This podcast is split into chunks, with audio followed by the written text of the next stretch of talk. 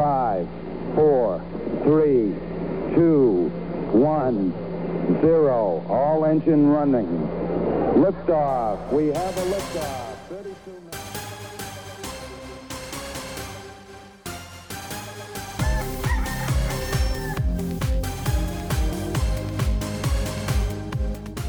자, 그러다가 이제 그 UCLA에서 공부를 하셨어요. 역시 그 바이오메디컬 피직스. 저는 되게 생소한 분야인데 어, 조금 설명을 해주시면 좋을 것 같아요. 음, 뭐 네. 그 UCLA인 이유도 궁금하고 음. 이 분야 biomedical physics로 박사를 하셨다고 했는데 사실 저는 거의 처음 들어보는 단어 같거든요. 그래서 음, 조금 분야에 대해서 설명을 해주시면 좋을 것 같습니다. 네, 바이오메디칼 피직스는 한, 한 20년 전? 제가 보기에는 한 20년 전부터 미국에서는 융합 과정이 그 음, 일어났고요.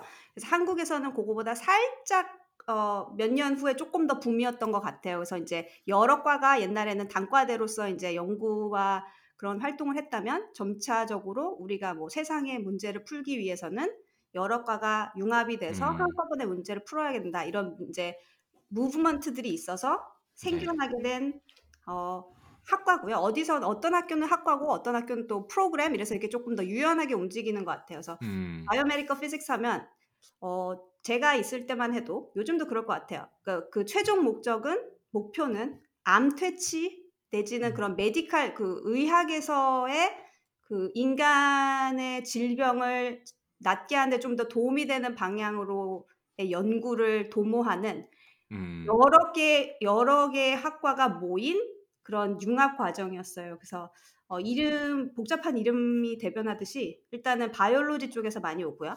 음, 그다음에 이제 의, 의대에서도 오고요. 그다음에 이제 피직스 쪽에서도 와- 오고 뭐 화학에서도 오고요. 근데 이제 그 옛날에는 고전 물리하면 이제 물리에 대한 어, 그런 연구를 했다면 그 의학에서 쓰일 수 있는 물리, 의학에서 어, 암퇴치를 위한 뭐 생물 이런 식으로 이제 목표를 공유하고 있는 다른 과들이 모, 어, 모였던 그런 학과였습니다. 요즘은 제, 예, 한국에도 네. 많은 것 같아요. 제가 완전 비전공자라서 저는 물리라고 하면 네네, 그 Big Bang Theory밖에 생각이 안 나거든요. 네네네. 그래서 우주 막 이런 거는 아 물리로 뭐 뭐 우주에 관련되고 뭐 이거는 조금 이해가 가는데 네네. biomedical이나 이런 그뭐 세포 레벨에서 physics는 뭐 어떤 거를 저희가 예를 들어 볼 수 있을까요?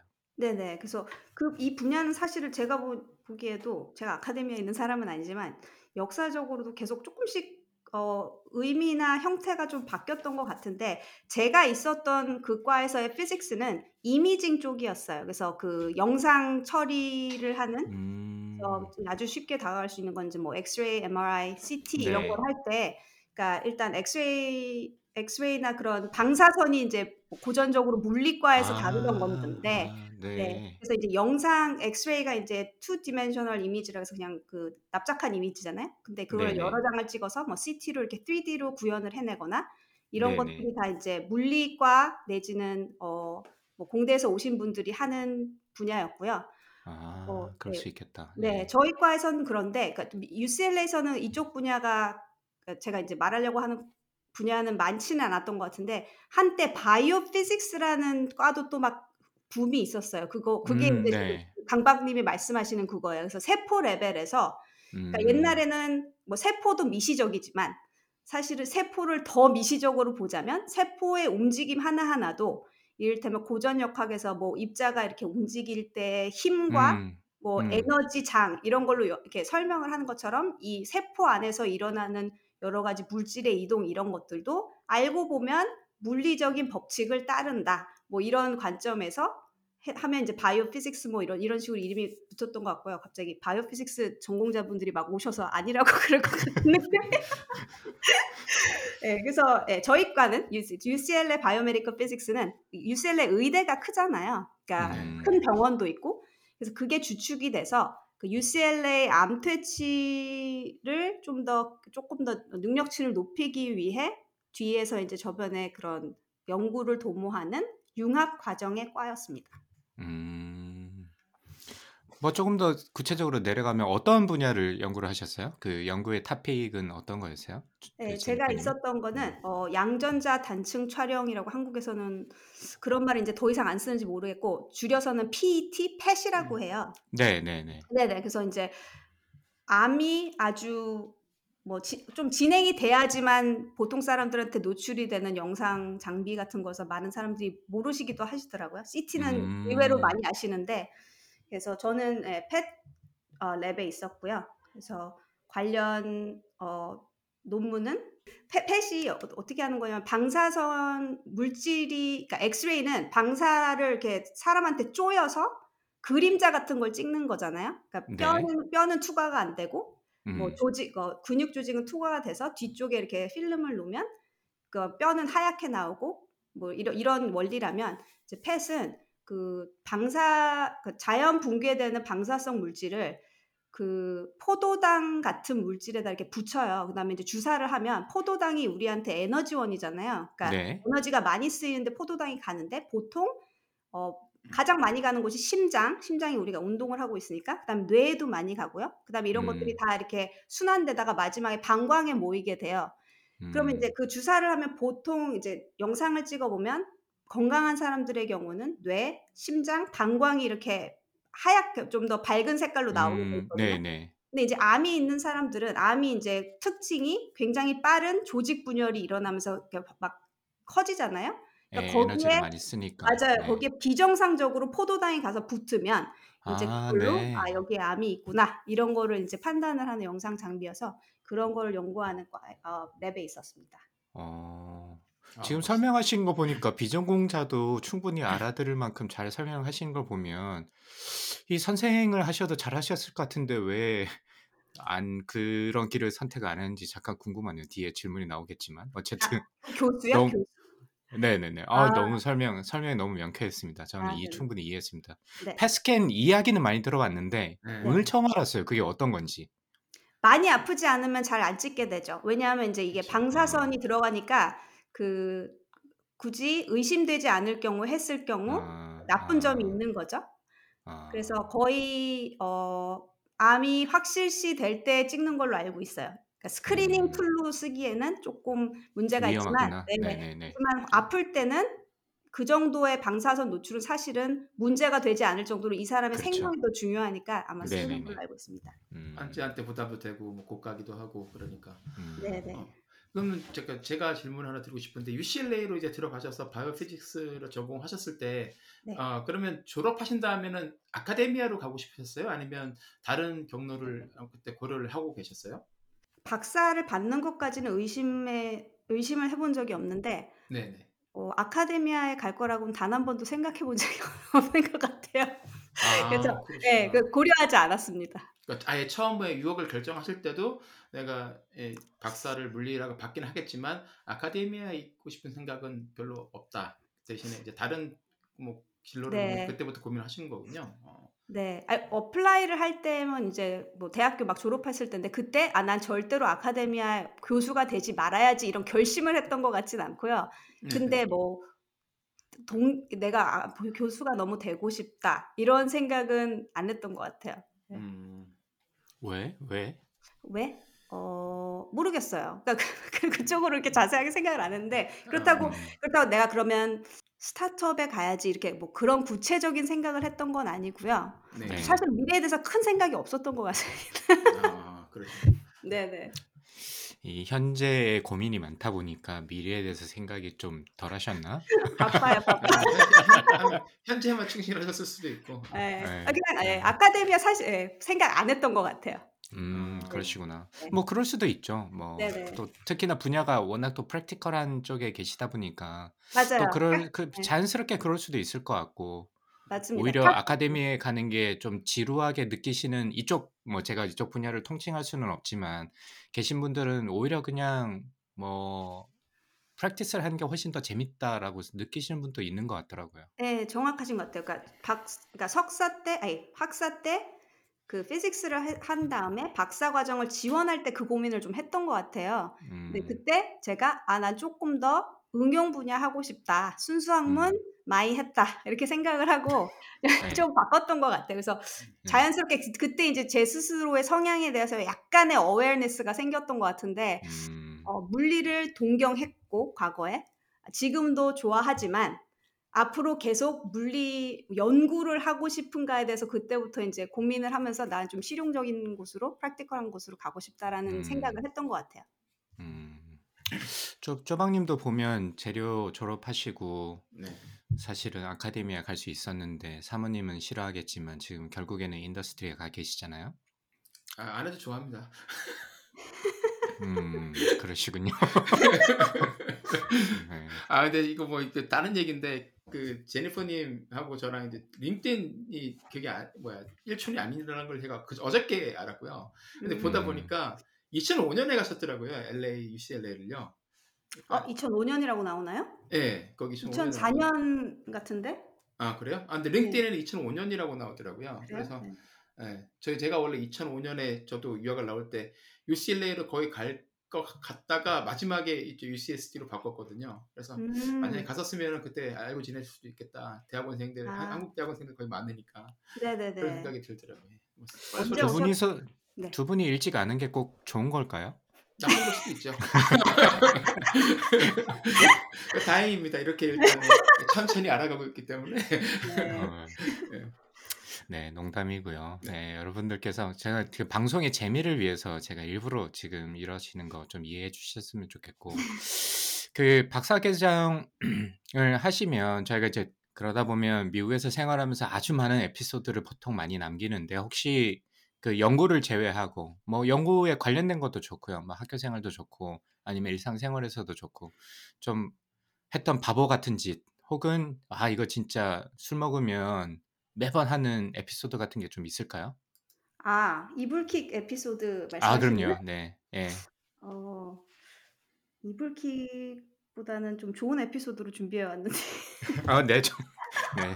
좀 실망이긴 하지만 들어는 보겠습니다. 아, 그러면. 이불킥 뭐가 있을까? 아, 아, 아, 뭐, 아, 이런 것도 이불킥인가? 아, 예. 제, 그, 그, UCLA 다닐 때, 대학원, 한인 대학원 학생회? 이런 데서 예. 이제 회장을 음. 맡았어요. 회장하셨죠. 그래서, 예. 음. 그래서 여러 이제 학생들과도 재밌게 지냈고 그 거기서 이제 그 요즘은 또 잘 모르겠어요. 오래된 얘기인데 기업 설명회 같은 게 많이 왔어요. 그다음에 아, 해외 네. 많이 네. 오죠. 네. 그렇죠.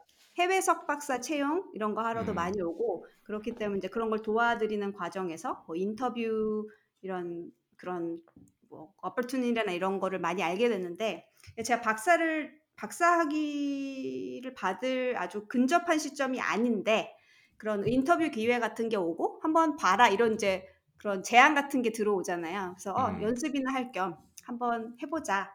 그래서 이제 어떤 대기업 인터뷰를 보러 갔었는데 이제 처음 보는 거였어요. 처음 보러 갔는데 그 어떤 호텔을 빌려서 그 홀 같은 걸 빌려서 굉장히 이렇게 큰 데서 하고 음. 거기 임원진들 임원분들이 뭐 사장, 부사장 그래서 음. 밑에 분까지 쫙 오시고 이제 까만 양복을 딱 입고 오셔서 굉장히 엄숙한 분위기의 이제 그런 인터뷰장이었어서 형식이 보통 자신의 연구 분야를 그 파워포인트 슬라이드로 간- 간략하게 소개를 하고 그 다음에 이제 질의문답이 있고 이런 그런 형식이었는데 제가 이제 들어가서 연구 발표를 하고 거기에 있는 이제 사장님이 저를 굉장히 이렇게 흥미롭게 보시면서 아 제니퍼 씨는 어 혹시 아 그때만 해도 MBTI가 이렇게 유명할 때가 아니었어요. 그래서 혹시 MBTI라는 걸 아느냐? 그래서 제가 어 저 압니다. 그래서 혹시 MBTI 타입이 어떻게 되세요? 그래서 제가 아 저 EDPS입니다라고 얘기를 한 거예요. 근데 이제 잘못 말했는지도 모르고 근데 진짜 네. 순간적으로 한 1, 2초 분위기가 싸해졌어요. 그래서 저도 이 순간 있다가 어 뭐지 이러다 아, 아 저 ESTP입니다 이렇게 하고 웃었는데 고침과 동시에 뭐 한 1, 2초 있다가 다 같이 빵 터진 거예요. 다 같이 아, 빵. 네. 그 약간 긴장을 했었는데 그 실수라고 어, 어떡하지 이랬는데 사장이 껄껄껄껄하면서 너무 재밌어하면서 어, 그 사실 그 뒤에 무슨 대화가 오갔는지 기억이 안 나지만 분위기가 너무 화기애애하고 그 느꼈어요. 어, 이 사람은 나를 좋게 보고 있다. 그래서 이제 그때 굉장히 독특한 경험을 했죠. 그래서 굉장히 큰 실수였는데 어, 분위기도 좋고 이제 사실 그때 뭐 결과도 괜찮았죠. 이렇게 오퍼 같은 게 오고 그랬으니까. 근데 음. 그때 이불킥 같기도 하면서 재밌기도 하고 뭐 그런 경험이었어요. 지금 이 에피소드를 듣고 웃으신 분들은 건강 조심하셔야 됩니다. 네. 네, 왜요? 왜요? 그 요즘도 그런 말 쓰나요? EDPS?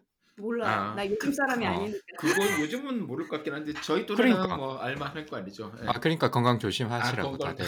나이가 있으니까. 아, 네. 어 근데 전 그것보다도 그 어, 제니퍼님 MBTI가 ESTP라는 것에 어, 굉장히 놀랍네요. 이거 뭘 완전히 것 같아요? 사업가형 아닌가요? 거기서 분류하기로는? ESTP야. 예, 예, 네, 맞아요. 사업가형이라고 나오는 그런 사이트가 있더라고요. 예, 예, 예, 그렇구나. 어, 왜 어울리는데 왜? 아 그러니까 예. 음, 음. 딱딱 맞잖아요. 지금 네. 말씀하시는 거랑. 아 EDPS 좋았습니다. 음담 패설. 아, 네. 혹시나 모르실 분이 있을까봐. 네, EDPS는 음담 패설이고요. 저도 굉장히 좋아합니다. 네, 그때 그거 굉장히 그때만 해도 이렇게 줄임말이 없던 시절인데 음, 굉장히 pioneering한 앞서가는 줄임말이었잖아요. 줄임.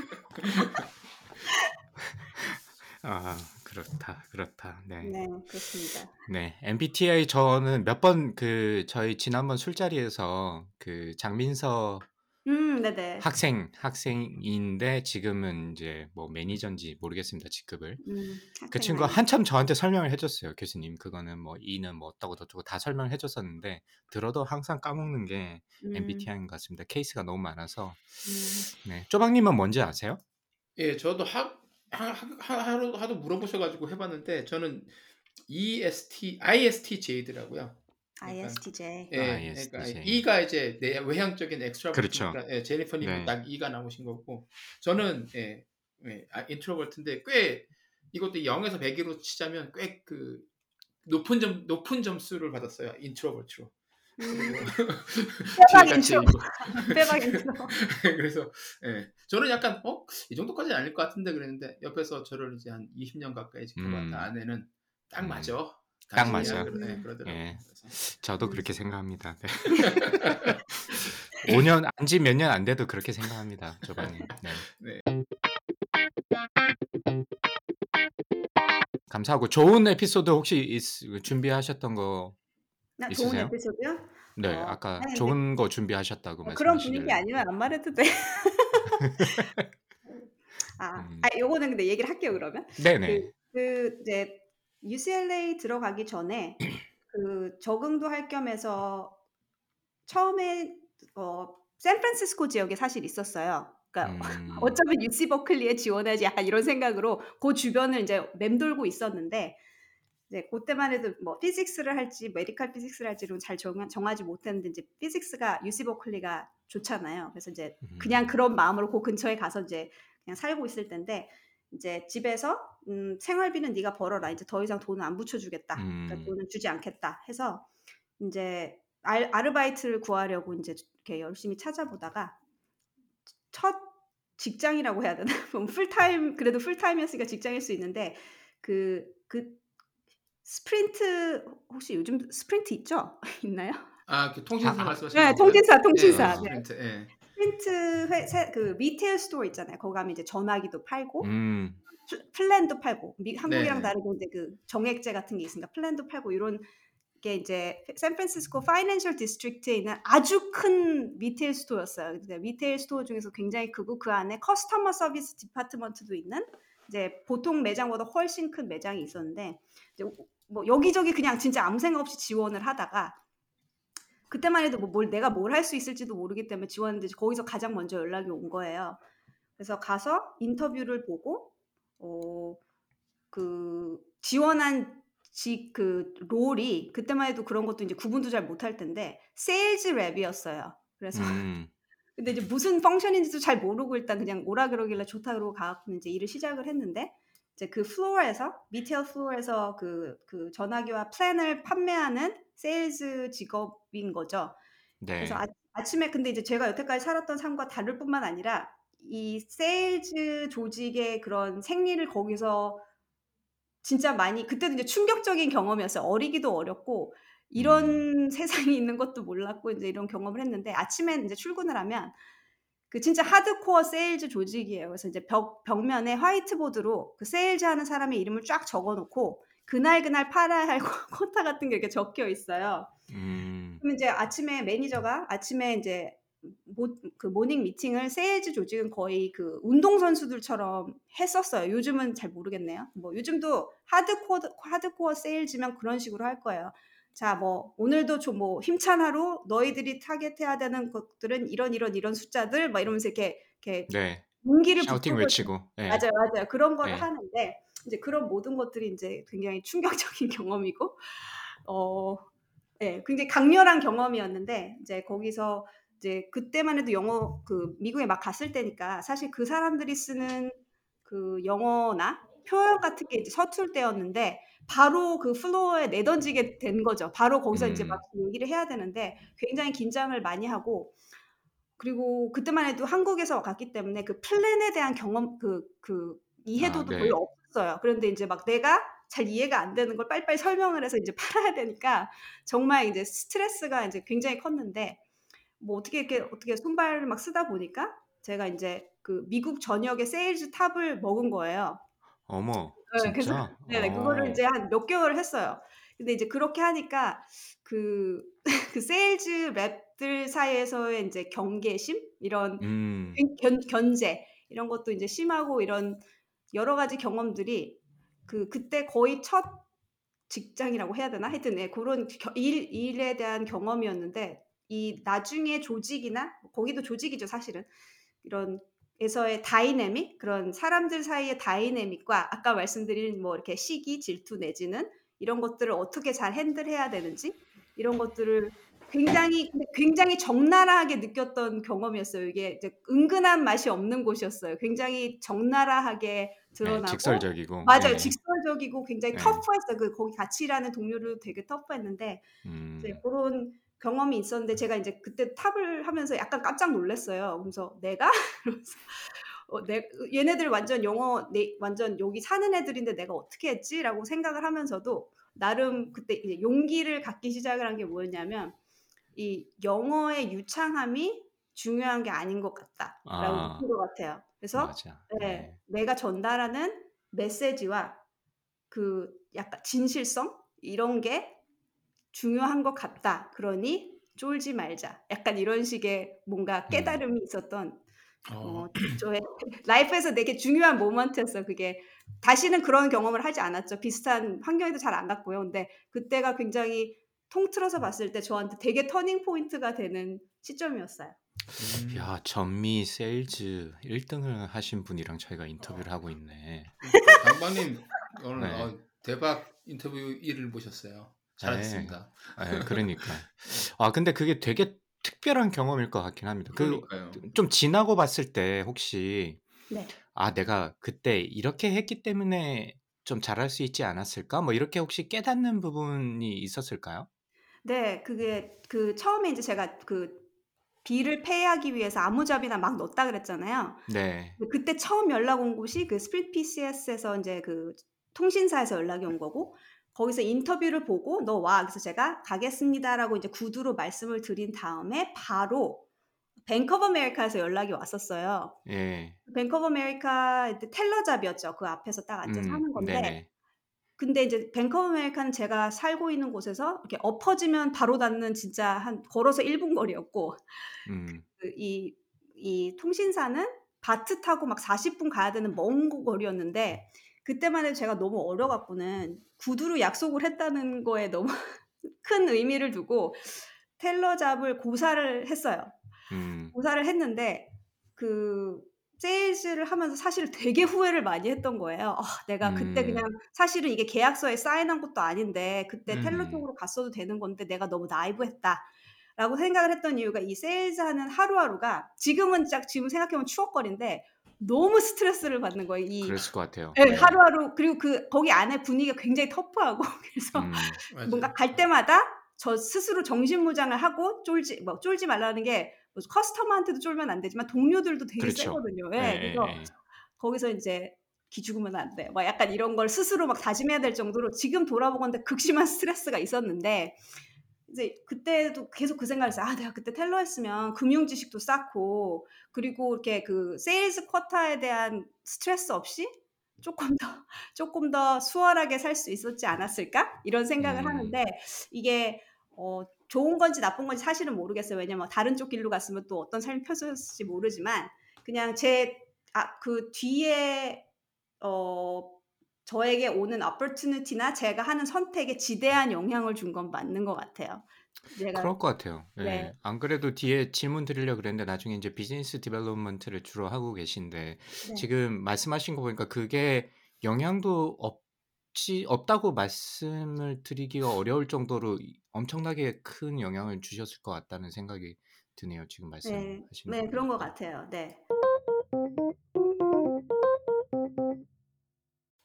자, 여러분들은 지금 Sprint 판매왕 빨간머리 조님과 함께 하고 계십니다. 그 박사과정 제가 좀 찾다 보니까 박사과정 중에 한국에서 여름 인턴을 하셨더라고요, 삼성에서. 네. 예, 아까 약간 힌트를 받긴 했는데 academia가 아니라 industry가 좀 관심이 어, 있으셨으면 아마 그랬을 수도 있을 것 같은데 뭐 특별하게 한국 가서 좀 해봐야 되겠다 뭐 이런 opportunity가 주어졌나요? 아니면 뭐 그냥 아니, 아니면 좀 특별하게 내가 아 여기서 좀 해봐야지 이런 생각이 들고 하셨는지 그게 좀 궁금하네요. 아, 그 아까 말씀드린 것처럼 그 KGSA라고 UCLA는 한인 음, 대학원 학생회장을 하니까 이제 그런 소식들을 자주 접하게 음, 돼서 사실 어떤 행사든 이제 대충 알고 있죠. 제, 제가 이제 뭐 공지를 하고 이러니까. 근데 네, 삼성전자에서 해외 석박사 여름 인턴십 프로그램이 있었어요. 음. 이제 음, 제가 뭘 지원을, 그러니까 혼자 어떻게 찾아서 한 게 아니라 굉장히 공개적으로 학생들 지원을 이제 접수를 받고 있었고, 그렇게 하면 어, 비행기표를 서포트해주고, 뭐 음, 여름 한 두세 달 정도를 이제 삼성에서 인턴십 할 기회를 준다. 그러니까 안, 음, 안 그래도 보통 학생들이 여름에 한국에 가고 싶어 하잖아요. 부모님을 뵈러. 그렇죠. 네, 네. 근데 비행기표도 대주고 가서 일할 기회도 있고 너무 좋은 기회인 것 같아서 지원을 했고 그래서 삼성전자 시스템 LSI 팀이라는 데서 음, 아마 기, 기흥에 위치했던 것 같아요. 기, 거기에서 예, 인턴십을 했습니다. 그렇죠. 음, 저때 많았었어요. 그래서 삼성 종교원으로 가셔서 인턴하신 분들 주변에 좀 많이 봤었고, 음, 음, 네, 맞아요. 말씀하신 대로 이제 그런 3개월 동안 그런 경험도 하고 또 여름 방학 때는 한국에 안 그래도 가시는 분들이 있으니까 겸사겸사 음, 예, 이제 그 항, 항공권도 이제 부담을 해주시고 하니까 맞아요. 그게. 굉장히 큰 예, 보너스고 보너스고. 네. 근데 이제 그때만 해도 이제 제가 학생이 된 다음에 이렇게 이를테면 아까도 이제 그 Sprint PCS에서는 일을 했지만 그거를 이제 제 진짜 커리어로 생각하거나 그러진 않았기 때문에 음, 음, 그. 회사 생활에 대한 로망이 있는 거예요. 그때만 해도. 그래서 너무 그 학생만 해오, 해오면서 살았기 때문에 제 또래들이 예를 들어서 대학원에 안 갔으면 이미 지금 하고 있었을 것 같은 회사 생활이잖아요. 그렇죠. 그렇죠. 네. 제가 이제 경험에 대한 욕심이 많아서 어, 나도 저거 해보고 싶어. 약간 이런 음, 생각에 음. 네, 지원을 했고 그때마다 이제 그런 로망이 있기 때문에 이를테면 미생을 보면 우리가 이, 나- 이 나이에는 사실은 그, 그 쓰라린 마음을 알지만 그 이제 음, 젊은 친구들이 보면 뭐 모르겠어요. 제가 젊은 사람이 아니어서 모를 수도 있는데 뭔가 동경할 수도 있는 거 아니에요? 약간 음, 그런 그렇죠. 그렇죠. 네, 맞아요. 그런 그렇죠. 그런 부분이 있잖아요. 지금 나이에 봐도 그 주인공이 안쓰럽기도 하고 공감이 가면서도 그 안에서 거기도 세일즈 조직이잖아요. 그러니까 막 예. 뭔가 으쌰으쌰 하면서의 그 팀워크나 함께 일을 해가는 그런 거는 이제 학생으로서는 맛보기 어려운 그런 삶의 한 부분인 것 같아서 그런 게 너무 해보고 싶어서 이제 물론 인턴들에게 그런 큰 막중한 임무를 주어 주지는 않지만 가서 팀이라는 곳에 소속돼서 같이 이렇게 약간 쓸데없는데 로망인 건데 이제 끝나고 막 치맥 먹으러 가고 이런 거 있잖아요. 아, 너무, 맞아요. 너무 재밌었어요. 진짜 너무 재밌고 이게 끝이 있는 경험이어서 아마 더 재밌었던 것 같아요. 음, 그렇죠. 네. 그럴 수 뭐, 있겠다. 예, 네. 고과 같은 거 신경 안 쓰셔도 되고 하니까. 맞아요. 그리고 거기 인턴이니까. 예. 네, 그래서 이제 인턴이니까 그리고 학생 인턴이고 아무도 큰 기대를 안 해요. 그래서 거기 계시는 이제 책임님들이나 이런 분들이 되게 이제 그냥 왔다 가는 애 정도로 생각하고 이제 이뻐해 음, 음. 주시고 뭐 그냥 회식 자리에서 그냥 잘 챙겨 주시고 그래서 너무 즐거운 경험이었고 음. 아직도 그때 이후로 사실 만나뵌 적은 없는데 아직도 너무 그 안정착 책임님이셨는데 너무 좋은 기억이 있고 링크딘으로 몇 년 만에 한 번씩 가끔 메시지를 주고받고 그 음, 그러고 있습니다. 좋은 기억이 있어요. 아직도 만나 뵙고 어, 싶은데 기회는 안 오네요. 참고로 혹시나 이 방송을 듣고 이제 대학원 진학할 때 고민하시는 분들은 웬만하면 이게 좀 고민되는 부분이 뭐냐면 한국 사람들이 많은 데 가는 게 좋은지 이런 질문 제가 가끔씩 받거든요. 제 블로그에 이 음. 박사과정 지원하는 거에 대해서 좀 글을 썼더니만 음. 어, 어떤 학, 학교를 고름에 있어서 어떤 데를 가면 좋냐고 이렇게 물어보는 분들이 좀 있어서 간단하게 말씀드리면 이 물론 뭐 상황에 따라 다르긴 하지만 그래도 좀 좋고 한국 사람들이 많은 학교에 가는 게 유리한 부분 중에 하나가 이런 것 같아요. 이런 기회가 이 보통 박사과정 지원 석사나 박사과정 유학을 가면 이런 기회에 대해서 조금 어, 잘 알지 못하는 경우가 많은데 저 같은 음. 경우는 굉장히 작은 학교에 나서 나와서 이런 음. 기회가 점차 없어져 가고 있었고요. 음. 네. 그래서 이제 UCLA나 뭐 이렇게 좀 큰 학교들 한국인 왜냐면 회사 입장에서도. 한 번 갔을 때 많은 분들을 만나는 게 중요하니까 그쵸. 아무래도 큰 학교를 중심으로 갈 수밖에 없거든요. 그래서 이런 음. 기회가 아, 좋다라고 아니면 뭐 조금 해보고 싶다라고 생각하시는 분들은 조금 큰 학교 그런 한국 인들이 많더라도 좀 큰 학교를 선택하시는 게 좀 나쁘지 않은 선택일 것 같다는 생각이 또 들기도 합니다. 그래서 음. 이렇게 제니퍼님처럼 한국에 또 비행기 값까지 지원해주는 좋은 재밌는 치맥도 마시고 이런 경험을 해볼 수 있습니다. 쪼박님도 이런 기회는 없었어요? 거기는? 아 한국에 저 많이들 하셨는데 저는 한국에 회사는 지원을 저희 지도 교수님이 좀 여름 방학 때는 계속 남아서 일을 두 배를 음. 했으면 좋겠다고 말씀하셔가지고 맨날 그러셨어요. 아 앉혀놓고 아, 여름 방학에는 너희들이 100%로 일을, 일을 할 수가 있는 아주 황금 같은 음. 시간이기 때문에 아, 있는 그때- 연구실에서. 그렇죠. 물방을 해라. 그렇게 해서 여름 방학 때는 계속 이제 그 한- 미국에 남아서 했었고 대신에 이제 미국에 있는 샌디에고에 있는 작은 이제 스타트업 회사에서 이제 인턴을 학기 중이랑 방학 때 계속 조금씩 했었어요. 음. 음. 네. 음. 그때 그때 크레스 했었어야지 그 대기업을 가는 거였었는데 예, 그때 발을 잘못 들어가지고 지금 좋으시잖아요. 네, 그렇죠. 뭐 그렇습니다. 이제 대기업으로 만들면 되지 뭐. 맞아요. 네. 저, 그. 강박님 말씀하신 거에 약간 네. 저 의견이 있어요. 저도 네. 그 학생들이 만약에 이제 한, 한국 사람이 많은 데로 가야 되나 적은 데로 가야 되냐 이런 걸 궁금해 한다는 걸 듣고 약간 깜짝 놀랐, 놀랐거든요. 아, 그런 게 고려 대상이죠.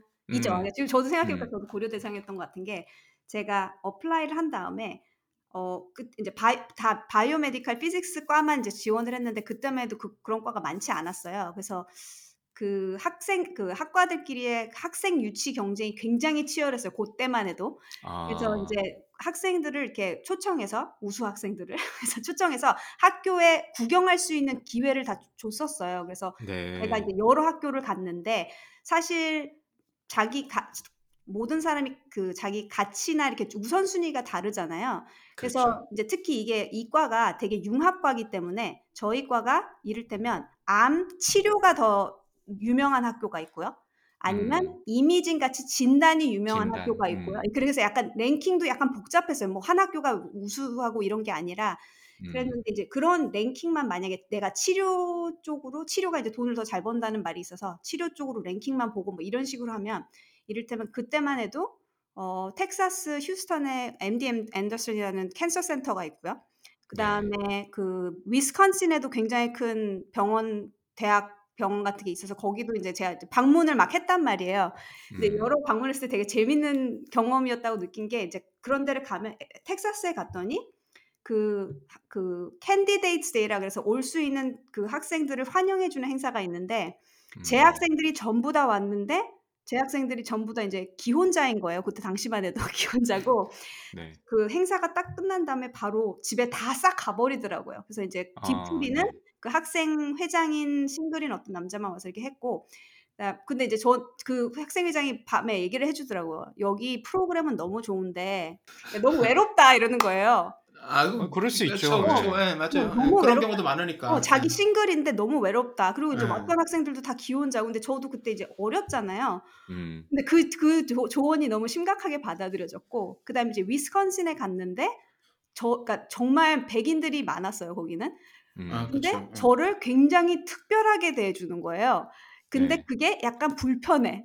아, 뭐. blen, 네. blend가 잘 안 될 것 같은 느낌이 딱 드는 거예요. 저를 너무 이렇게 음. 잘 대해줬는데, 뭐 차별하고 이런 건 아니었지만, 그것도 뭐 일종의 차별일 수 있죠. 그러니까 익숙 저 이, 이, 아시안들이 익숙한 것 같지 않다라는 경우 제가 이제 그런 느낌을 음, 그때는 받았고 음, UCLA도 candidate day가 있어서 왔는데 그 학생을 이렇게 환영하는 낮에 행사가 있는데 재학생들이 아무도 안 오는 거예요. 음, 다 어디 놀러 갔대. 그러니까 관심도 없는 거죠. 오거나 말거나 네. 관심이 없고 뭐 다 서핑하러 가고 관심이 없대요. 그리고 이제 여기 이제 교민층이 많잖아요. 근데 네, 그거는 네. 안 좋게 보는 분들도 계시는데 말씀하신 것처럼 저는 이게 그러니까 내가 여기서 5, 6년을 살아야 되는데 내가 음, 어떻게 하면 제정신을 유지하면서 살 수 있는 곳이 어디지 했을 때 그럼요. 네, 네. 그냥 UCLA를 골랐던 것 같아서 이제 그런 그런 고려도 있습니다. 맞아요, 맞아요. 네. 제가 아까 UCLA 저도 그 어, 그 뭐야 고려했었다고 했을 때 그 제니퍼님도 아시는 김지한 교수님 있잖아요. 어, 네네. 예, 김지한 교수님한테 메일 보내서 이게 LA에서 유학하시는 거에 대해서 저도 비슷한 질문을 드렸거든요. 아, 그때 뭐 네네. 선배들한테 물- 많이 질문하니까 그 말씀하시더라고요. 음, 한국 사람들이 많은 게 단점이라고도 하는데 뭐 한국 사람들하고 같이 맨날 한국 타- 한인타운에 살 것도 아니고 맞아요. 가끔씩 급할 때너 하- 주변에 한국 음식을 먹을 수 있는 데 가까이 있고 한국 사람들이 많은 게 얼마나 큰 위로가 되는지 모른다고 그런 맞아요. 말씀을 저한테 해주셨거든요. 네네. 그러니까 예, 동의해요. 지금 말씀하신 예, 맞는 것 같아요. 이게 박사과정 하면서 특히 싱글들 같은 경우에는 외로워가지고 힘들어하는 사람들 주변에 많이 봐서 네. 예, 굳이 그걸 막- 장점이 더 많지 않은가 저는 그런 그런 네. 생각이 들어요. 한국 분들이 저는 라이프스타일. 관점에서 결정해야 된다고 생각해요. 이게 학문에 그쵸. 얻기 좋습니다. 전에 네. 맞아요, 5년을 맞아요. 살아야 되기 때문에 그런 관점으로 하면 좋다. 음. 그러니까 candidate들이 조금 이게 이야기가 길어지는 것 같은데 candidate들이 질문 보통 학교 searching할 때 저희도 마찬가지였지만 막 랭킹 보고 뭐 음, 지도 교수 보고 논문 이렇게 보고 오는데 사실 의외로 날씨나 음, 말씀대로 이렇게 주변 lifestyle에 맞는 게 엄청 중요하잖아요. 왜냐면 저희가 나이가 들어서 오는 거고 음, 그 다음에 한국에서 오는 거라서 이 미국 문화나 이런 데 적응이 민글이 잘 안 될 수도 있고 그러다 네. 보니까 날씨가 뭐, 뭐 미네소타나 이렇게 겨울이 길고 우울하면 이거 엄청 스트레스거든요, 사실은. 네. 안 그래도 학문 때문에 스트레스가 많은데 그런 것까지 스트레스가 받으면 이게 풀 데가 없어서 사실 거기서 튕겨져 나가는 경우도 많기 때문에 네. 이런 것도 제가 볼 때는 굉장히 중요한 것 같다라고 저는 항상 조언을 해주는데 그래서 네. 사람들이 이렇게 하면 그 캔디드들이 날씨요? 이렇게 네. 물어봐요. 얼마나 중요한지 잘 몰라. 이게 네. 해가 얼마나 안 뜨는지 네네. 겨울에. 저, 예. 저도 잘 몰라요. 근데 이렇게 특정 지역을 멘션해서 괜찮을까요? 거기 청취자분들이 서운해하시면 어떡하죠? 아니 충분히 이해하시라 믿고 저도 이게 그 아, 뉴욕 북부에서 네. 이제 박 하기를 했는데 거기도 악명 높습니다. 6개월이 막 해가 안 뜨고 심지어 아마존에서 저희 와이프는 그, 그 라이트 있잖아요. 집에서 켜가지고 태양광처럼 아, 네. 음. 그 예, 그것까지 샀다니까요. 그러니까 그럴 아. 정도로 이 스트레스가 아주 겨울이 되면 해가 음. 우중충하고 이런 것들이 그 사람 어, 마인드에 영향을 많이 주기 때문에 그런 게 굉장히 중요한 것 같습니다. 음, 네네. 그래서 그것 때문에 제가 요 질문을 드렸고요. 네. 자 이제 이 제니퍼님의 본격적인 커리어 생활 아주 아주 화려한 커리어에 대해서 이야기를 좀 해보려고 하는데 아, UCLA에서 biophysics 연구를 하시고 나서 어, 바로 Sofie 발음을 제가 맞나 모르겠는데 네, 어떻게 읽어야. 되죠? Sofie, Sofie 맞죠? 예, 소. 네. 예, Sofie라는 회사에서 바로 이제 business development director로 이제 채용이 되신 것 같아요. 그러면 academia에서 industry를 결정하신 이유는 아까 뭐 대충 말씀을 해주셨고 그러면 business development를 어, 지원을 하신 건가요? 이 박사 마치고 이제 잡을 찾으, 찾으실 때? 네, 그게 어떻게 된 거냐면, 그러니까 그 박사를, 그러니까 제가 아카데미아에서 박사까지 하는 거를 고민을 안 했던 것처럼 사실은 직업에 대해서 이렇게 크게 고민을 하고 살아오지 않았던 게 저의 이제 맹점일 수도 있는데 박사 학위가 거의 끝날 때쯤 되니까 이제 드디어 심각한 고민을 하기 시작을 했어요. 나는 무슨 일을 해야 되지? 음. 어, 그래서 이제 막 이런 커, 이런저런 커리어 관련 이제 책들도 읽고 여러분들 여러분들한테 이제 막 자문도 구하고 그랬는데 그때 이제 읽었던 책 하나가 제목이 Do What You Are예요. 너인 걸 해라. 이런 책을 음. 읽었어요. 근데 그첫 책이 결론부터 말씀드리자면 사실 MBTI 책이었어요. 근데 당시만 해도 MBTI가 그렇게 전혀 그게 음. 뭐 사람들이 한국 사람들은 그런 말도 잘 몰랐을 것 같고 미국 사람들도 음. 몰랐을 것 같아요. 그렇게 인기가 있던 시절이 아닌데 그냥 커리어 책이라고 해서 이제 저는 읽기 시작을 했는데 거기 서두에 이런 말이 나오는데 제가 완전 꽂혔죠. 그 학생들한테 커리어 지도를 할 때 전통적으로는 세 가지를 고려를 했대요. 하나가 이제 interest, 그 다음에 capability, value 이렇게 세 가지를 기준으로 커리어를 진학 상담을 해줬다는 거예요. 그래서 음. 음. 어, 관심이 있어야 되고 관심인데 능력이 돼야 되고 그 다음에 이제 거기에 가치를 두는가 뭐 이런 세 가지로 했는데 문제는 이 세 가지가 나이에 따라 변한다. 관심도 변하고 능력도 음, 변하고 그렇죠. 가치도 음. 변하는데 하나 안 변하는 게 있으니 너의 타고난 기질, 성향이 안 변한다. 근데 왜 그게 직업에 고려되지 않은지 모르겠다. 이제 이게 저자의 논리인데 제가 완전 음. 완전 설득당해서 맞네 맞아 막 박수를 막 친 거예요. 그래서 묘하게 근데- 설득력 있네요. 네. 어, 그러니까 어릴 때는 순수 학문이 관심이 있었는데 점점 해서 이제 응용으로 있다가 점점 이제 비즈니스나 도- 돈이나 이런 쪽으로 관심이 막 급변하는 거죠. 그때쯤 되니까. 음. 그래서 더 이상 뭐 리서치는 나는 안 하고 싶고 안 하고 싶다는 생각이 들었고 그래서 이제 그런 생각을 하던 차에 그때에서 또 이런 얘기도 나왔어요. 그러니까 네가 서- 직업을 선택할 때 너의 교육 백그라운드는 네가 갈 수 있는 필드를 결정해 준다. 근데 음. 그 필드 안에서의 에서도 많은 롤들과 펑션들이 있는데 그 펑션을 고를 때 네 기질을 고려해서 해야지 everyday가 힘들지 않고 자연스럽게 잘 어, 커리어를 쌓아나갈 수 있을 것이다. 뭐 이런 얘기를 해서 저도 이제 거기에 극한 공감을 했고요. 그래서 그런 테스트를 해봤을 때 이제 너 이런 직업 어때? 이런 게 막 그 책에 나오는데 완전 쓸데없는 얘기지만 처, 처음에 나온 직업이 형사였어요. 형사. 아 형사요? 네. 아 그거 진짜 좀 의외다. 네, 그러니까 왜냐 이렇게 막 예리하고 뭐 이렇게 관찰력 있고 뭐 이래서 형사를 음. 하래요. 근데 묘하게 어울리는 것 같은데.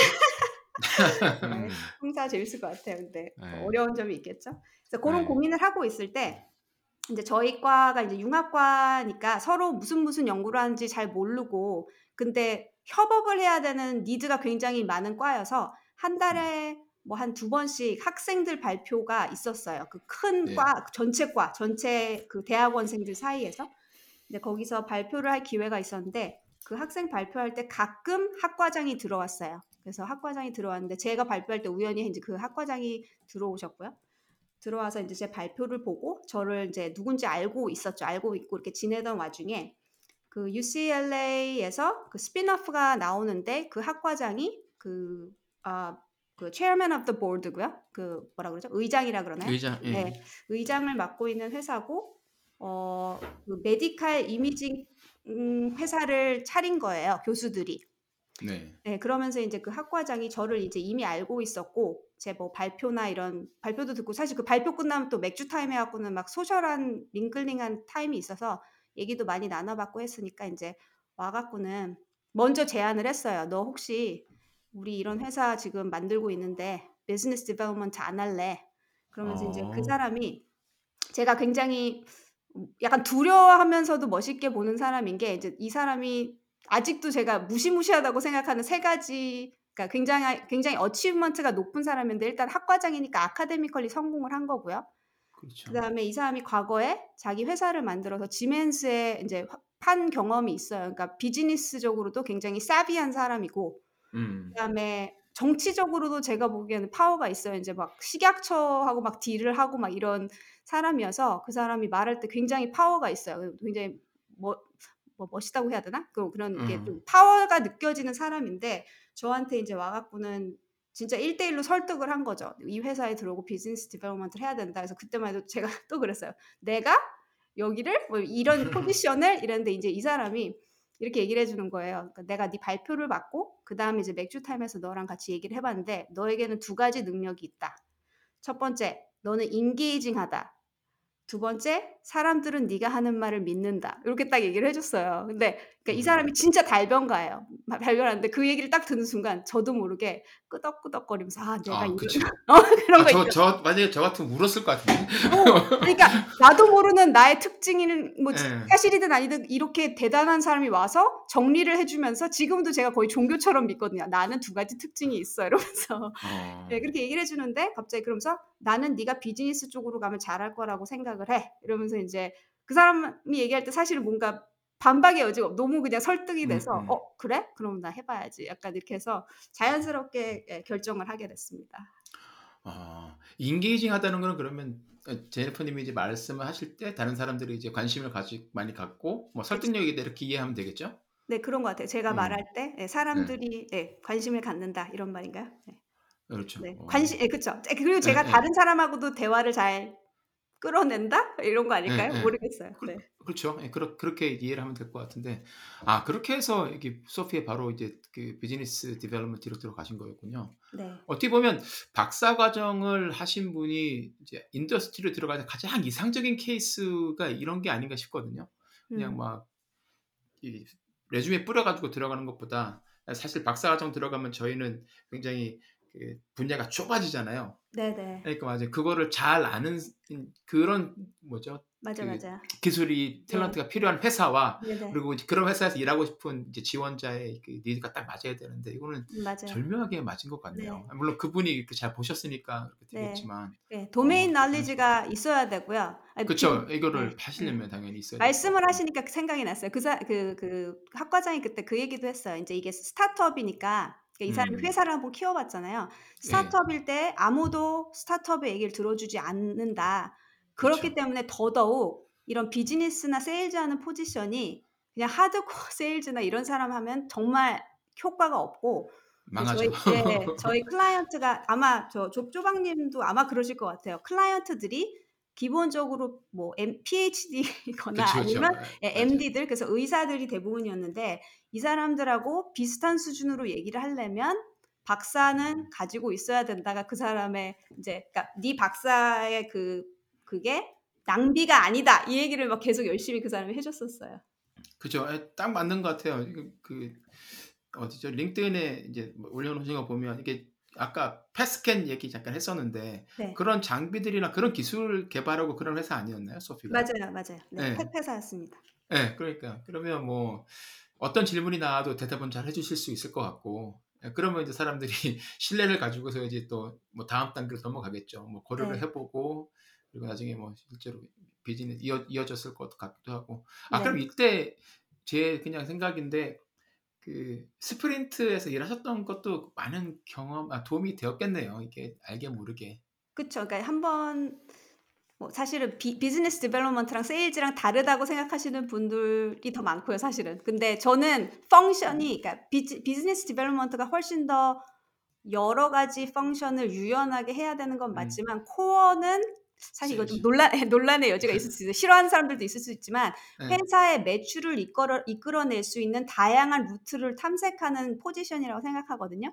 그래서 그렇죠. 결, 결과적으로는 이제 이- 이를테면 세일즈랑 BD를 구분하시는 분들은 세일즈는 반복된 활동을 계속하면서 판매만 하는 거다. 뭐 이렇게 생각하셔서 그 의미를 나누시는 분들도 계시고요. 저도 뭐 그런 의미가 있다는 건 알고 있고 하지만 음, 이제 BD가 그런 활동을 안 하는 건 아니고 목표가 그렇죠. 그 회사가 반복된 매뉴얼화된 누구라도 들어와서 배울 수 있는 세일즈 활동을 할 수 있도록 그 루트를 찾아내는 게그 굉장히 큰 역할 중에 하나거든요.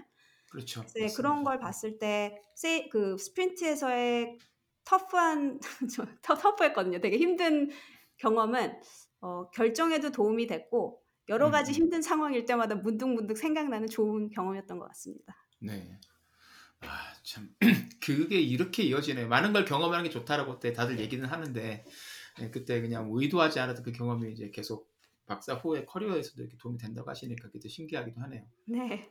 근데 부모님 입장으로 잠깐 돌이켜봐서 제가 이제 스프린트에 가게 된 이유가 부모님이 이제 네가 알아서 해라라고 말씀하셔가지고 어, 스프린트에 가게 됐고 지금 결론적으로는 그게 지금 비즈니스 development 커리어를 가지는데 어느 정도 영향을 줬다라고 생각이 드는데 부모님은 혹시 뭘 하시던가요? 뭐 박사를 하고 이러면 부모님도 교수나 뭐 다양한 나름의 어떤 생각이 있으셨을 것 같은데 지금 어, 박사를 끝나고 나서 뭐 소피에서 비즈니스 development가 되고 뭐 이런 거에 대해서 특별하게 말씀이 있으셨나요?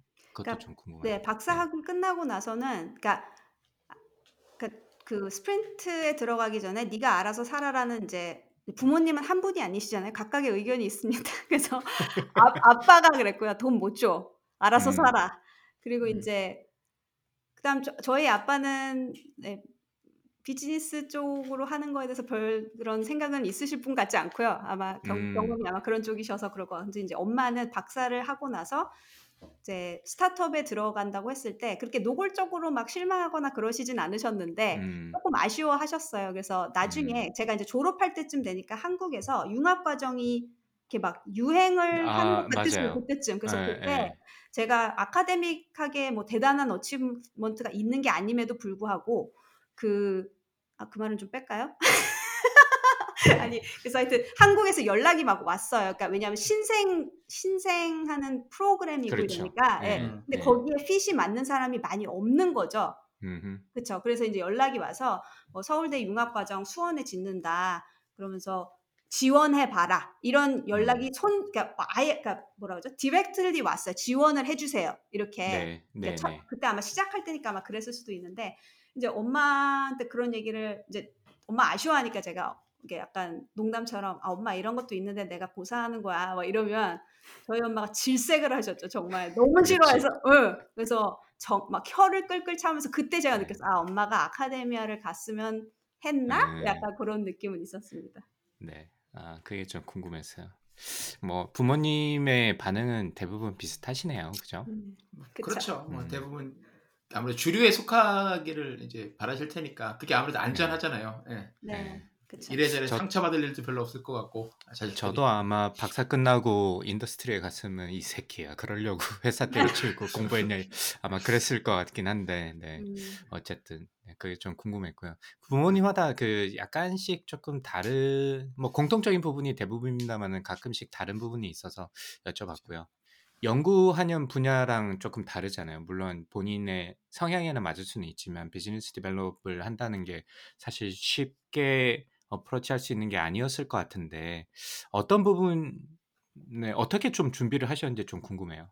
그 어떻게 보면 굉장히 큰 transition일 수도 있는데 네. 그래서 지금 생각해 보면 되게 운이 좋았던 게 처음 들어간 그 소피라는 회사에서 그 CEO가 지멘스 헬스케어에서 그 세일즈를 하던 친구였어요. 그래서 음, 좀 친구라 하면 이제 젊은 친구였어요. 그래서 친구라 그랬는데 비슷한 또래였고 그래서 그 그 그 CEO는 이미 대기업에서 어 이를테면 잘 set up된 비즈니스 development 내지는 세일즈 프로세스를 잘 익히고 있는 친구였고 그때 당시만 해도 저는 이 분야에서 PhD를 가지고 물론 타이틀은 BD였지만 들어가서 미팅을 같이 들 항상 같이 다녔어요. 그러니까 사실은 커리어 음. 쭉 봤을 때 비즈니스 그러니까 거의 제가 스타트업에만 있었기 때문에 거의 모든 미팅은 CEO랑 같이 들어가는데 네. CEO가 이제 첫 번째 회사에서 CEO가 저보다 세일즈 경험이나 비즈니스 development 경험이 훨씬 많은 친구여서 그때만 해도 제가 타이틀은 BD지만 그 친구가 했던 얘기가 이거였어요. 어, 미팅은 특히 이제 클라이언트와 하는 세일즈 미팅은 role이 중요하다. 네가 실제로 뭘 알고 아니면 내가 뭐가 중요한 게 아니라 내가 너보다는 비즈니스 경험이 많고 너는 나보다 이쪽 분야를 잘하고 있으니까 너는 여기서 technical한 걸 담당한다. 이런 식으로 음, 이제 롤을 줘갖고는 그, 그 CEO가 많은 BD 리드를 처음에 음. 많이 했고요. 그래서 제가 그런 걸 음. observe 하면서 배울 수 있는 기회가 많았죠. 그래서 처음에는 그렇게 그 CEO가 하는 걸 보고 많이 배웠고, 그래서 뭐 미팅이나 프로젝트 리드를 어떻게 하는지를 이제 본 다음에 나중에는 이제 제가 혼자 할 수 있게 되었던 것 같아요. 그래서 처음 그 음. CEO, 같이 미팅에 들어갔던 CEO한테서 도움을 많이 받, 받았던 것 같아요.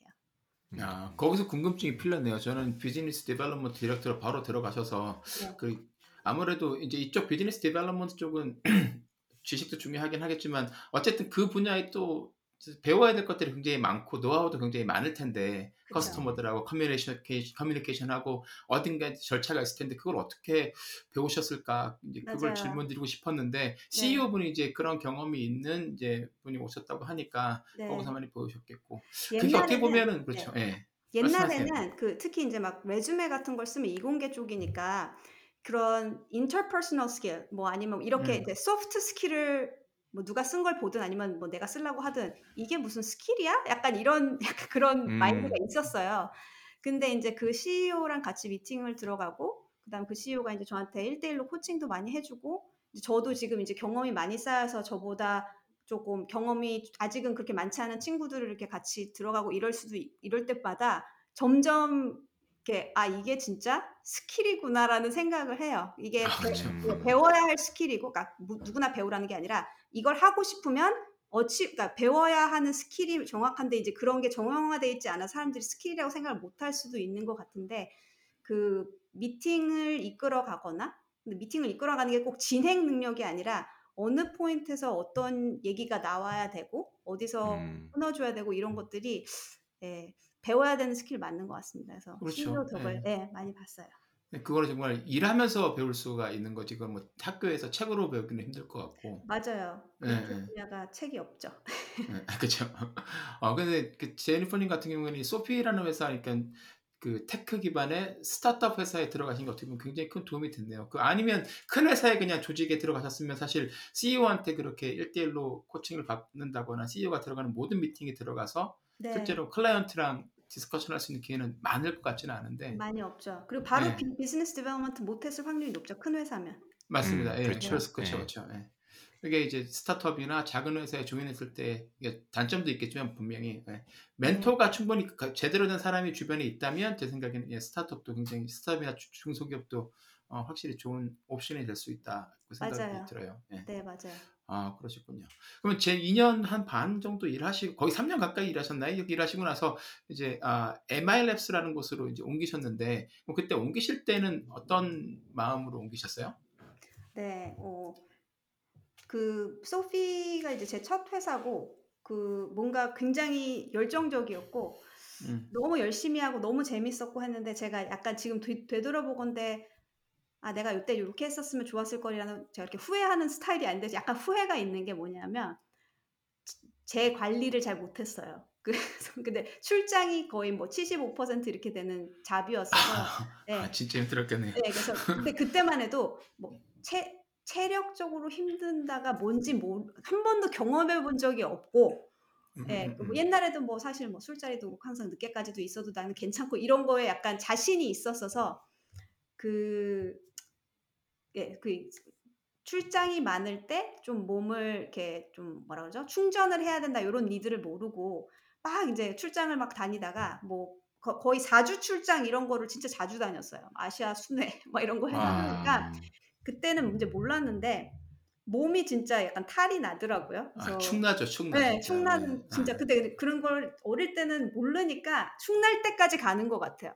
어. 축나기 전에 뭐 예를 들어서 어른들의 말을 듣고 그래 축날지도 모르니까 여기서 좀 쉬어야지 이렇게 하는 사람은 참 현명한데 그렇게 안 되죠. 네, 축나. 봐야지 아, 맞아요. 축- 뭐 축이 나는구나 이렇게 아, 되는데. 아, 내가 한계에 다다랐구나. 어, 그쵸, 그쵸. 그, 이게 어, 거기 딱 가야 느끼는 거니까. 그쵸. 이게 한계구나. 근데 그때 진짜 사실 몸이 너무 안 좋아져서 어, 어. 정말 후회했어요. 그러니까 왜냐면 약간 이게 irreversible 같다는 느낌이 든 거예요. 이게 다시는 내가 음. 옛날처럼 안 될 것 같다는 생각이 드니까 막 너무 심하게 이제 우울증도 오고 이게 음. 건강이 잠깐 나빠졌는데 다시 회복되겠지라는 자신감이 없어진 거예요.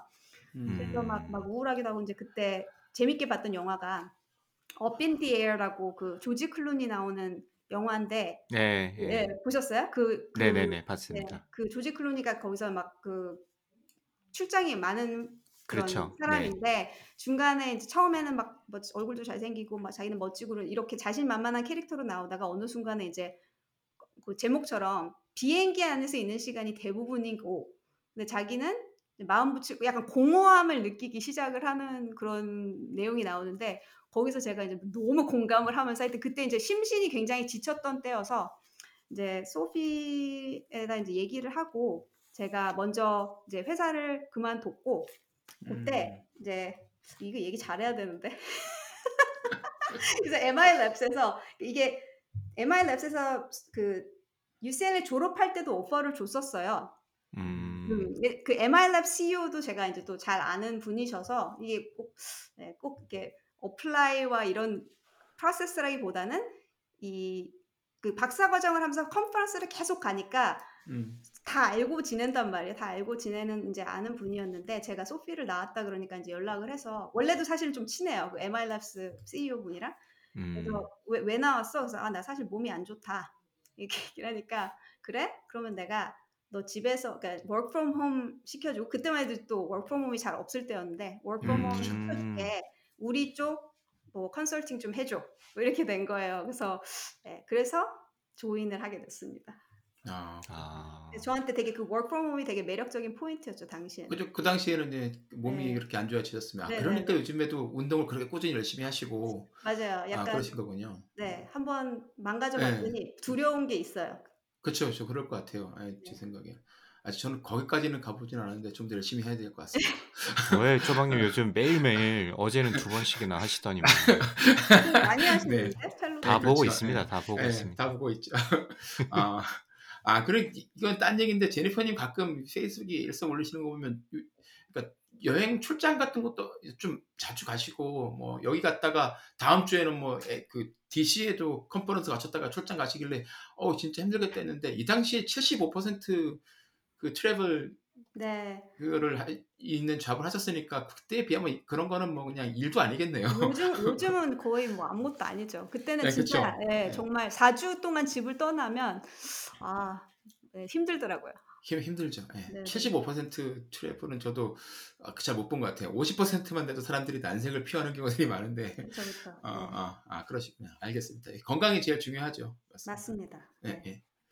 그럼 뭐 MI랩스 같은 경우도 이제 분야는 비슷하니까 여기도 보면 PET scan, CT, MRI 시스템 이쪽에 관한 뭐 브레, 그 제품을 다루는 것 같으니까는 예, 제- 제니퍼님 박사과정 하신 거랑 그리고 소피에스의 경험도 이제 좀 연속성이 있는 것 같은데 네. 그 다음 점프가 조금 의아해요. 그러니까 엔코어드라는 회사로 가셨잖아요. 네, 네. 얘가 애널톡 만드는 회사 맞죠? 어, 네, 맞습니다. 예, 제가 2015년, 14년 그때 앱을 깔아서 써본 적이 있어갖고 로고가 기억이 나는데 네. 음. 이 회사는 이제 제가 알기로는 이제 그 뭐죠? 집에서 쓰는 전기하고 가스의 사용량 같은 걸 모니터링하게 하는 앱을 만들어줬던 걸 기억하는데 그 회- 이, 이 전혀 다른 분야잖아요. 바이오피직스랑은 아무런 관련이 없는 이 회사로 옮기시게 된 계기는 어떤 거였어요? 그이이 이 CEO 분이 그 제가 EDPS 했을 때 빵 터졌던. 아 삼성전자 아까 거기서 아, 아, 아, 네네. 우리 삼성전자는 아니었지만, 네, 네, 제가 네. 그 채용 설명회에서 EDPS 했을 때 빵 터지면서 저를 이제 예쁘게 봐주셨던 분이 이제 만든 회사인데, 저한테 연락이 아. 와서, 네, 이런, 이런 기회가 있는데 어떠냐. 근데 이제 제 경험에 이제 공통점이 뭐냐면요. 그 business development가 그 스타트업에서 아주 필요한 시점에 음. 사람을 차- 찾잖아요. 뭐 그럴 때 음. 거의 이직이 이루어지는 거예요. 제가 무슨 대단한 뭐 계기고 있을 수 있지만 그 product이 어느 정도 develop이 되고 근데 이제 뭐 완성된 단계는 아니죠. 왜냐면 혼자 북치고 장구 칠 수는 없으니까 어느 정도 뭐 minimum viable product이 만들어지면 그다음에 이제 이걸 들고 시장에 나가서 어 고객들의 반응도 보고 그걸 피드백을 받아서 상품을 iterate 하기도 하고 혹은 맞는 고객을 찾으러 돌아다니기도 하고 이런 어, 탐색의 과정이 필요한 시점이 딱 있잖아요. 그때가 이제 스타트업에서 제품 개발에 집중하다가 그 기여가 살짝 바뀌게 되는 그런 타이밍인데 그런 타이밍일 때 이제 많이들 찾아주시는 것 같아요. 그래서 이제 음. 그 대표님이 우리가 이런 기술을 개발했고 이런 프로덕이 있는데 나와 함께 해보지 않겠냐. 그래서 이제 조인을 했고 그때 회사에서 전략적으로 어, 실리콘밸리 팔로알토에다가 우리 오피스를 하자. 왜냐하면 이제 일단 그 타겟층이 많고 거기 기술 하시는 분들이 많으니까 일단 거기를 음. 전략적 요새로 합시다 해서 이제 샌- 그때 어, 샌프란시스코 지역으로 오피스를 잡게 되었죠. 음. 어, 근데 제가 그냥 생각하기로는 그 전에 있던 소피 같은 것들은 어떻게 보면 약간 큰 장비고 B, 그 하드웨어고 B2B에 가까운 것 같은데 이쪽은 약간 많이 달랐을 것 같거든요. 분야도 다르고 네네. 그러면 뭐 마케팅을 하고 business development를 한다는 그 속성은 당연히 같겠지만 그래도 이제 배워야 될 것들이 다르고 분야가 다르면 적응하시는데 좀 어려움이 있으셨을 것 같은데 그런 건 없으셨나요? 네, 안 그래도 그 말을 하려고 했는데 선수 쳐주셔서 제가 어, 그러니까 뭐냐면 그러니까 사- 사람들이 야, 야 이렇게 왜 이렇게 자꾸 바- 어떻게 바꾸는 거야? 라고 하는데 네. 그냥 제 입장에서는 business development는 항상 그러니까 제가 항상 느끼는 두 단어는 explore and navigation.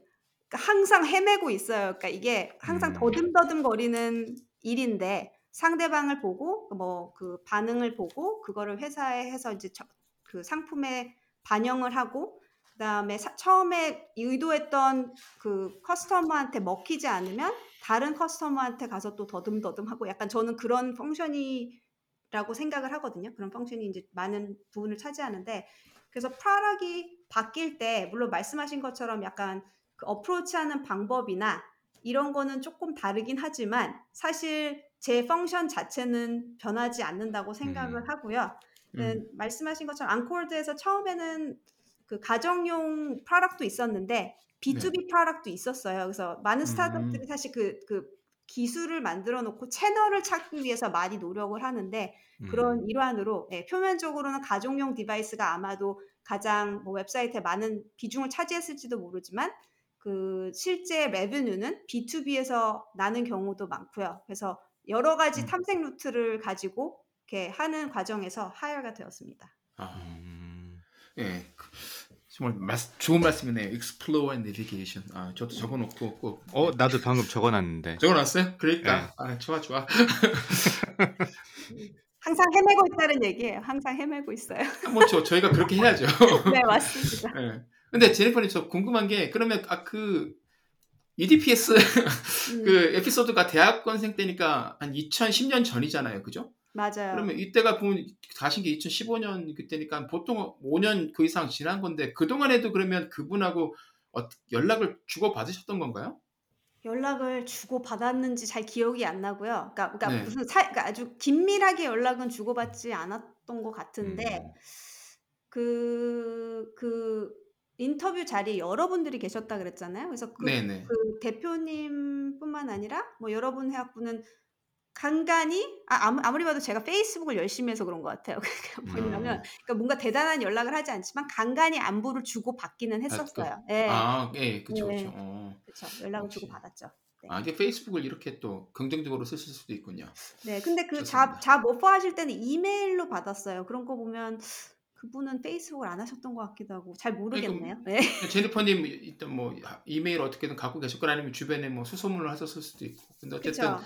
약하게 맹 어쨌든 연결고리는 계속 가지고 가셨다는 거잖아요. 어, 약한. 연결고리를 예, 가져가고 그 다음에 이제 계속 약간 수면 위에서 알짱알짱 거리는 게 있는 것 같은 계속 뭔가 계속 포스팅을 하니까 아, 네. 알짱알짱 조금 어, 적합하지 않았죠 방송이 아닌가요?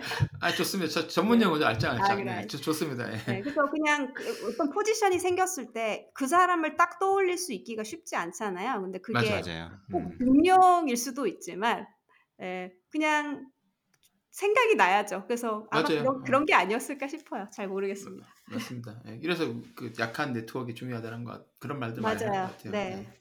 정말 딱 필요한 사람 그리고 예, 그런 사람들을 바로 데려와서 바로 일할 수 있게끔 만들어야 되니까. 네네. 어 그렇군요.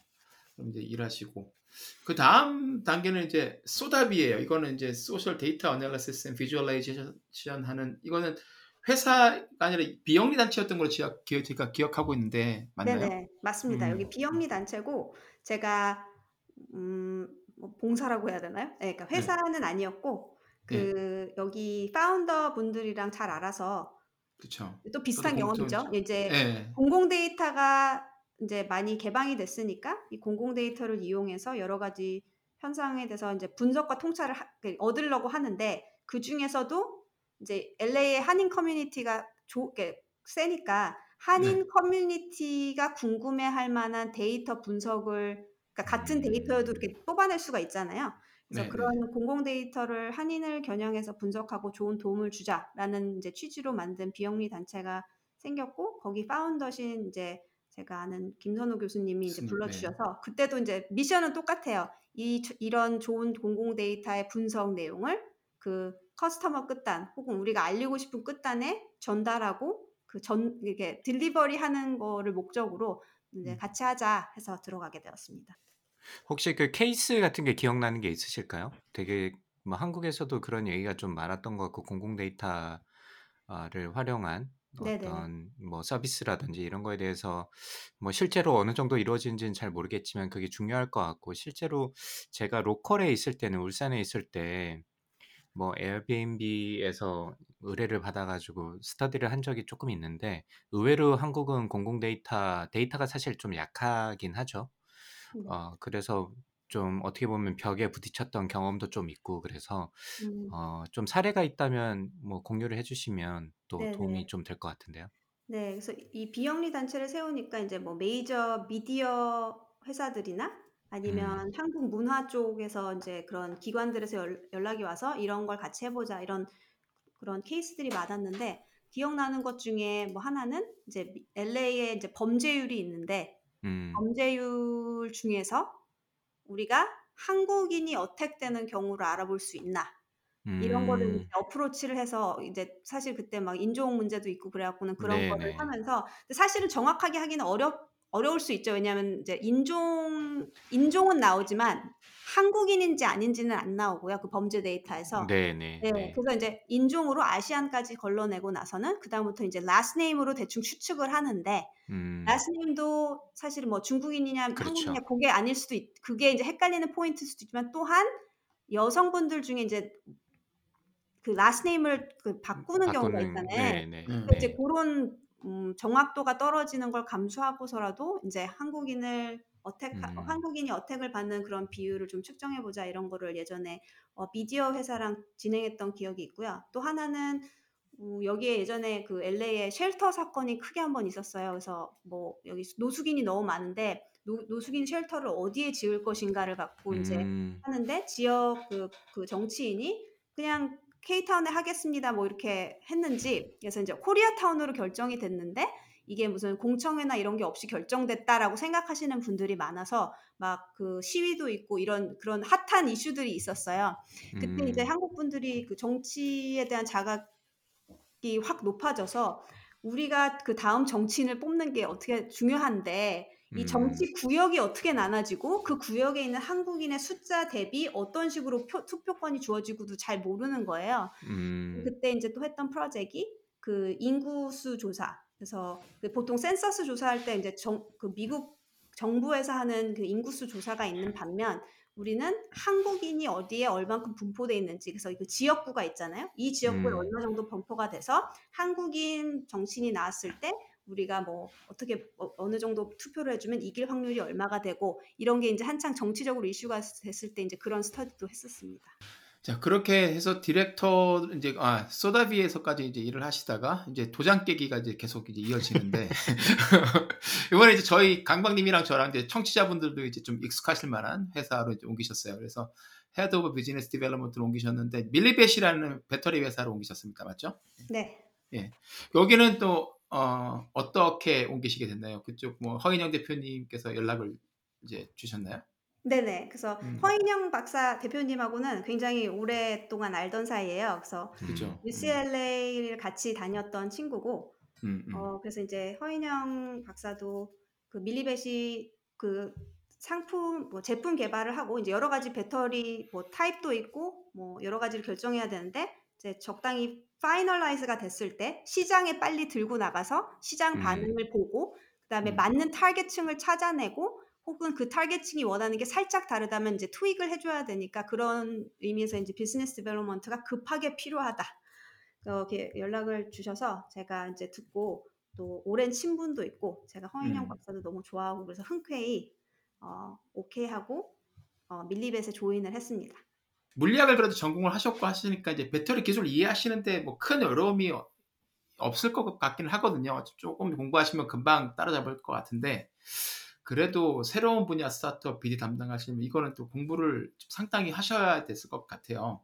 그러니까 뭐 다시 여쭤보면 이렇게 생소한 분야로 이직을 할 때 뭐 어떤 음. 배경 지식을 빨리 받아들이는 본인만의 노하우가 있으실까요? 이거 네. 빨리 할수록 중요할 것 같은 특히 스타트업은 아무래도 오래 못 기다려주잖아요. 누가 가르쳐 줄 사람도 없을 수도 있고. 어, 바로 현장 투입이죠. 그렇죠, 그렇죠. 맞아요. 바로 현장 투입인 거죠. 네, 그러니까 business development를 할 사람이 없으니까 모셔왔으니까 누가 가르쳐 줄 수 있는 것도 아니고. 네, 네. 음. 아 질문 좋다. 아, 좋아요? 네, 감사합니다. 그 얼마 전에 저보다 약간 주니어 분이 이제 뭐 약간 비슷한 질문을 하셨는데 이제 어떻게 빨리 배우냐 도 중요한데 일단 기본적으로 그러니까 이렇게 자꾸 새로운 거를 하기 싫어하는 분도 계실 수 있잖아요. 음, 근데 그렇죠. 저는 일단 굉장히 그런 데서 이렇게 약간 흥분을 느끼 너무 익사이링하다고 느끼고 있고 즐거워요. 그래서 이제 그런 새로운 환경에 갔을 때 여행하는 것처럼 어, 음, 제가 지금 마이크를 긁었나요? 그 여행하는 것처럼 그 즐거운 기분 좋은 낯설음 약간 이랬을 때 약간 전투 의식 어 빨리 궁금하잖아요. 빨리 배워보고 싶고 궁금하고 그런 호기심이 일단 있는 것 같고 그러니까 없는데 꾸역꾸역 하는 건 아닌 것 같아요. 그래서 음. 어, 음, 재밌고 그다음에 그러면 이제 현장에 투입될 건데 호기심만으로 될 일은 아니고 빨리 어떻게 거기서 밸류를 줄 것인가? 이랬을 때 이제 투입되기 전에 기본적으로 회사에서 갖고 있는 뭐 와이페이퍼 같은 거는 쭉 읽고요. 음. 와이페이퍼 쭉 읽고 그다음에 모르겠어요. 자기 내가 저, 저는 이제 맞아 물리학을 전공했기 때문에 배터리에 대한 기본적인 뭐 작동 원리나 아니면 음. 그다음 현재 동향 같은 걸 보려면 이제 뉴스 같은 걸 정, 읽으면 그렇죠. 이게 도대체 무슨 말인지 모르겠다 정도의 수준은 아니니까 그런 음. 기초적인 건 중요한데 사실 저는 비, business development 하는 사람이 그러니까 뭐 PhD를 갖고 있으면 그 관련 분야에 그러면 물론 도움이 되지만 BD의 핵심은 아까 말씀드린 것처럼 Explore and Navigation에 많이 투입이 되기 때문에 음. 그 빠른 적응력과 판단력 그때그때 상황을 빨리빨리 봐야 되는데 그래서 이제 기본적인 지식을 와이페이퍼나 와이페이퍼는 그래도 조금 뎁스가 있고 좀더 음. 펀더멘털한 얘기라면 이제 그걸 가지고 어, 사실 어느 분야나 마찬가지일 것 같아요. 어느 분야든 BD면 처음 들어갔을 때 그 첫 미팅에서 굉장히 많은 걸 배워요. 그래서 그 커스터머들이 그러니까 배터리의 작동 원리를 얘기하는 사람은 없을 거고요. 음. 음, 그 그렇죠. 미팅에 들어가면 이게 분야 막론 다 적용되는 것 같은 게 지금 어, 기, 기본적인 기술은 이거야. 그거는 뭐 100년 전에 만들어졌고 사실 새로울 것도 없을 수도 있고 조금 다를 수도 있지만 기본 펀더멘탈은 바뀌지 않아요. 거기서 이제 핵심 논쟁은 지금 이 상대 기업이 필요로 하는 뭘, 뭘 찾고 있는가, 무슨 솔루션을 찾고 있는가, 지금 현재 뭐가 니즈가 안 맞는지 이런 얘기들이 뭐 저의 느- 저희의 니즈는 이거고요. 이런 게 없습니다. 이렇게 아주 투명하게 얘기해주지 않아요.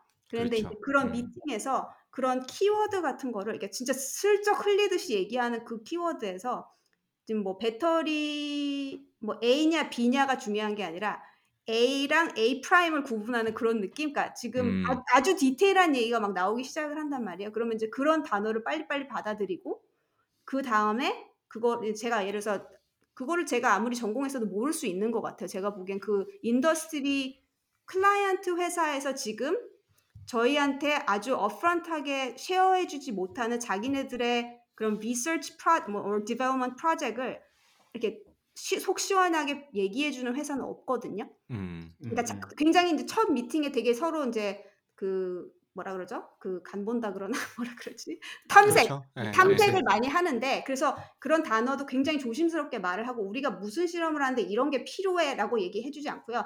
대충 음, 음. 뭐 니네 배터리 어떤데 처음에 이렇게 물어보고 우리가 얘기를 하면 그래? 근데 뭐 카파시티는 어때? 뭐, 뭐 카파시티는 기본적으로 물어보고요. 용량은 기본적으로 물어보는데 그러면 우리가 어떤 애플리케이션을 하고 싶은데 파워가 문제야 이런 거를 대놓고 못 물어보지만 물어봐야 되니까 아주 더 돌려 돌려서 이제 얘기를 하기 시작을 해요. 그랬을 때 이 사람들이 어떤 게 지금 맹점 뭐 나- 난제구나라는 걸 이제 빨리 판단을 해서 그 미팅이 끝나면 미팅 미닛을 보고 그 키워드를 찾고 그 분야를 검색을 해야죠. 근데 그런 음. 거는 물리 기본, 배터리 기본의 내용이 아닌 것 같아요. 그 맞아요. 네, 예. 그 이를테면 삼성전자에서 지금 아, 삼성전자 얘기할 필요는 없죠. 그냥 대기업에서 어떤 뭐 새로운 넥스 차세대 뭔가를 개발하고 있는데 그거는 release 될 때까지 대외비잖아요.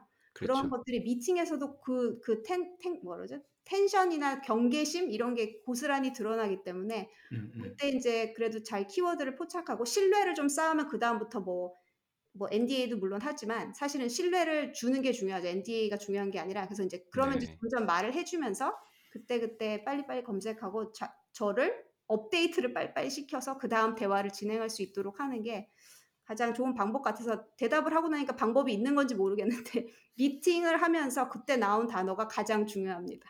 그렇죠. 그때 경험을 에, 뭐 집중을 잘 하고 네네네. 예. 이게 또 결국은 넓은 의미의 soft skill인 거잖아요. 들고서 그 다음에 대화를 풀어 나가고 그렇죠. 그리고 그 사람이 이제 숨겨진 의미도 이해를 하고 질문 맞는 질문을 던져야 되는 거니까. 음. 맞아요. 숨겨진 의미를 찾는 게 정말 중요해요. 예, 말씀하신 대로 알려주세요라고 해서 답을 알려주는 그런 건 아니니까는 이. commerce agent처럼. 네네. 아, 참. 오늘 인터뷰 너무 좋네요. 많이 배웁니다. 아 진짜로.